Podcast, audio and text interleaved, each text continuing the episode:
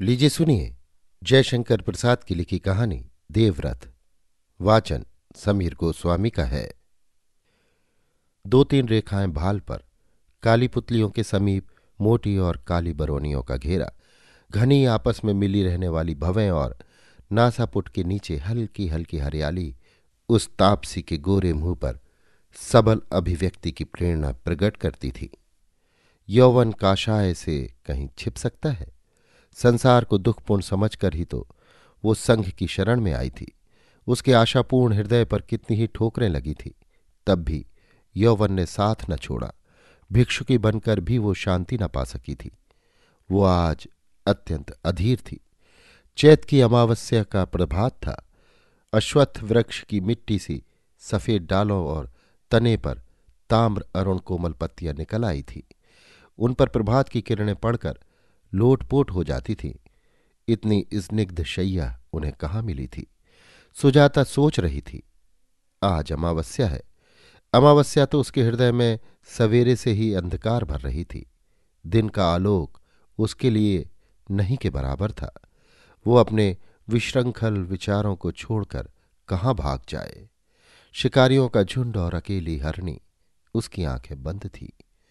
आर्य मित्र खड़ा रहा उसने देख लिया कि सुजाता की समाधि अभी न खुलेगी। वो मुस्कुराने लगा। उसके कृत्रिम शील ने भी उसको वर्जित किया। संघ के नियमों ने उसके हृदय पर कोड़े लगाए, पर वो भिक्षु वहीं खड़ा रहा। भीतर के अंधकार से ऊब कर सुजाता ने आलोक के लिए आँखें खोल दी। आर्य मित्र को देखकर आलोक की भीषणता उसकी आँखों के सामने नाचने लगी। उसने शक्ति बटोर कर कहा, वंदे आर्यमित्र पुरुष था। भिक्षुकी का उसके सामने नत होना संघ का नियम था।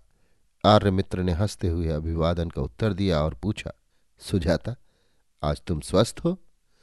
सुजाता उत्तर देना चाहती थी, पर आर्यमित्र के काशाय के नवीन रंग में उसका मन उलझ रहा था। वो चाहती थी कि आर्यमित्र चला जाए। चला जाए उसकी चेतना के घेरे के बाहर। इधर वो अस्वस्थ थी। आर्यमित्र उसे औषधि देता था। संघ का वो वैद्य था। अब वो अच्छी हो गई है। उसे आर्यमित्र की आवश्यकता नहीं। किंतु, है तो हृदय को उपचार की अत्यंत आवश्यकता है। तब भी आर्यमित्र, वो क्या करे? बोलना ही पड़ा। हाँ अब तो स्वस्थ हूँ। अभी पथ्य सेवन करना होगा। अच्छा। मुझे और भी एक बात कहनी है। क्या? नहीं, क्षमा कीजिए। आपने कब से प्रवृज्ञा ली है? वो सुनकर तुम क्या करोगी? संसार ही दुखमय है। ठीक तो। अच्छा नमस्कार। आर्य मित्र चला गया, किंतु उसके जाने से जो आंदोलन आलोक तरंग में उठा, उसी में सुजाता झूमने लगी। उसे मालूम नहीं कब से महास्थाविर उसके समीप खड़े थे। समुद्र का कोलाहल कुछ सुनने नहीं देता था। संध्या धीरे धीरे विस्तृत नील जलराशि पर उतर रही थी। तरंगों पर तरंगे बिखर कर चूर हो रही थी। सुजाता बालुका की शीतल वेदी पर बैठी हुई अपलक आँखों से उस क्षणिकता का अनुभव कर रही थी। किंतु नीलाम बुद्धि का महान संसार किसी वास्तविकता की ओर संकेत कर रहा था।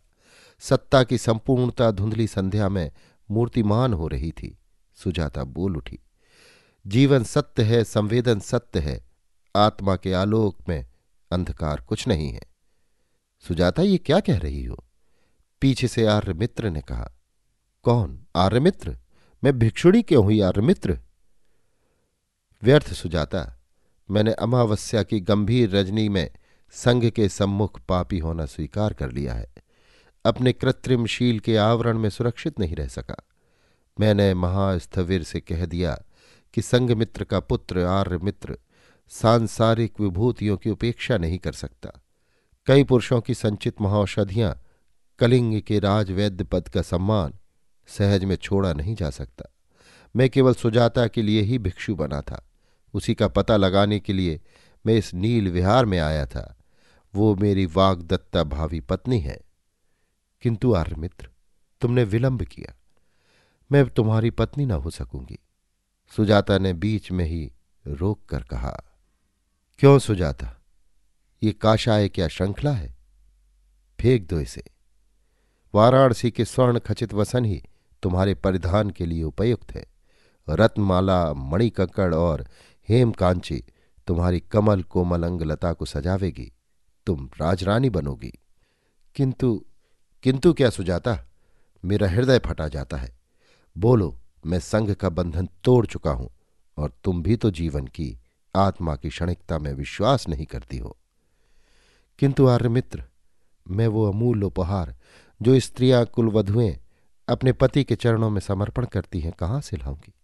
वो वरमाला, जिसमें दूरवा सदृश कौमार हरा भरा रहता हो, जिसमें मधु कुसुम सा हृदय रस भरा हो, कैसे, कहाँ से तुम्हें पहना सकूँगी? क्यों सुजाता, उसमें कौन सी बाधा है? कहते कहते आर्य मित्र का स्वर कुछ तीक्ष्ण हो गया। वो अंगूठे से बालू बिखेरने लगा। उसे सुनकर तुम क्या करोगे? जाओ, राज सुख भोगो। मुझ जन्म की दुखिया के पीछे अपना आनंदपूर्ण भविष्य संसार नष्ट न करो। आर्य मित्र, जब तुमने संघ का बंधन भी तोड़ दिया है, तब मुझ पामरी के मुँह का बंधन भी तोड़ डालो। सुजाता के वक्ष में श्वास भर रहा था। आर्य मित्र ने निर्जन समुद्र तट के उस मलिन सायकाल में सुजाता का हाथ पकड़कर तीव्र स्वर में पूछा, सुजाता, स्पष्ट कहो, क्या तुम मुझसे प्रेम नहीं करती हो? करती हूँ आर्य मित्र, इसी का दुख है। नहीं तो भैरवी के लिए किस उपभोग की कमी है? आर्य मित्र ने चौंक कर सुजाता का हाथ छोड़ते हुए कहा, क्या कहा? भैरवी? हाँ आर्य मित्र, मैं भैरवी हूँ। मेरी, आगे वो कुछ न कह सकी। आँखों से जल बिंदु ढुलक रहे थे, जिसमें वेदना के समुद्र उर्मिल हो रहे थे। आर्य मित्र अधीर होकर सोचने लगा। पारिवारिक पवित्र बंधनों को तोड़कर, जिस मुक्ति की निर्वाण की आशा में जनता दौड़ रही है, उस धर्म की यही सीमा है। ये अंधेर गृहस्थों का, सुख न देख सकने वालों का, ये निर्मम दंड समाज कब तक भोगेगा? सहसा प्रकृतिस्थ होकर उसने कहा, सुजाता मेरा सिर घूम रहा है। जैसे देवरथ का चक्र। परंतु मैं तुमको अब भी पत्नी रूप से ग्रहण करूँगा। सुजाता, चलो। किंतु मैं तुम्हें पति रूप में ग्रहण न कर सकूँगी। अपनी सारी लांछना तुम्हारे साथ बांटकर जीवन संगनी बनने का दुस्साहस मैं न कर सकूँगी। आर्य मित्र, मुझे क्षमा करो। मेरी वेदना रजनी से भी काली है और दुख समुद्र से भी विस्तृत है। स्मरण है। इसी महोदधि के तट पर बैठकर सिकता में हम लोग अपना नाम साथ ही साथ लिखते थे।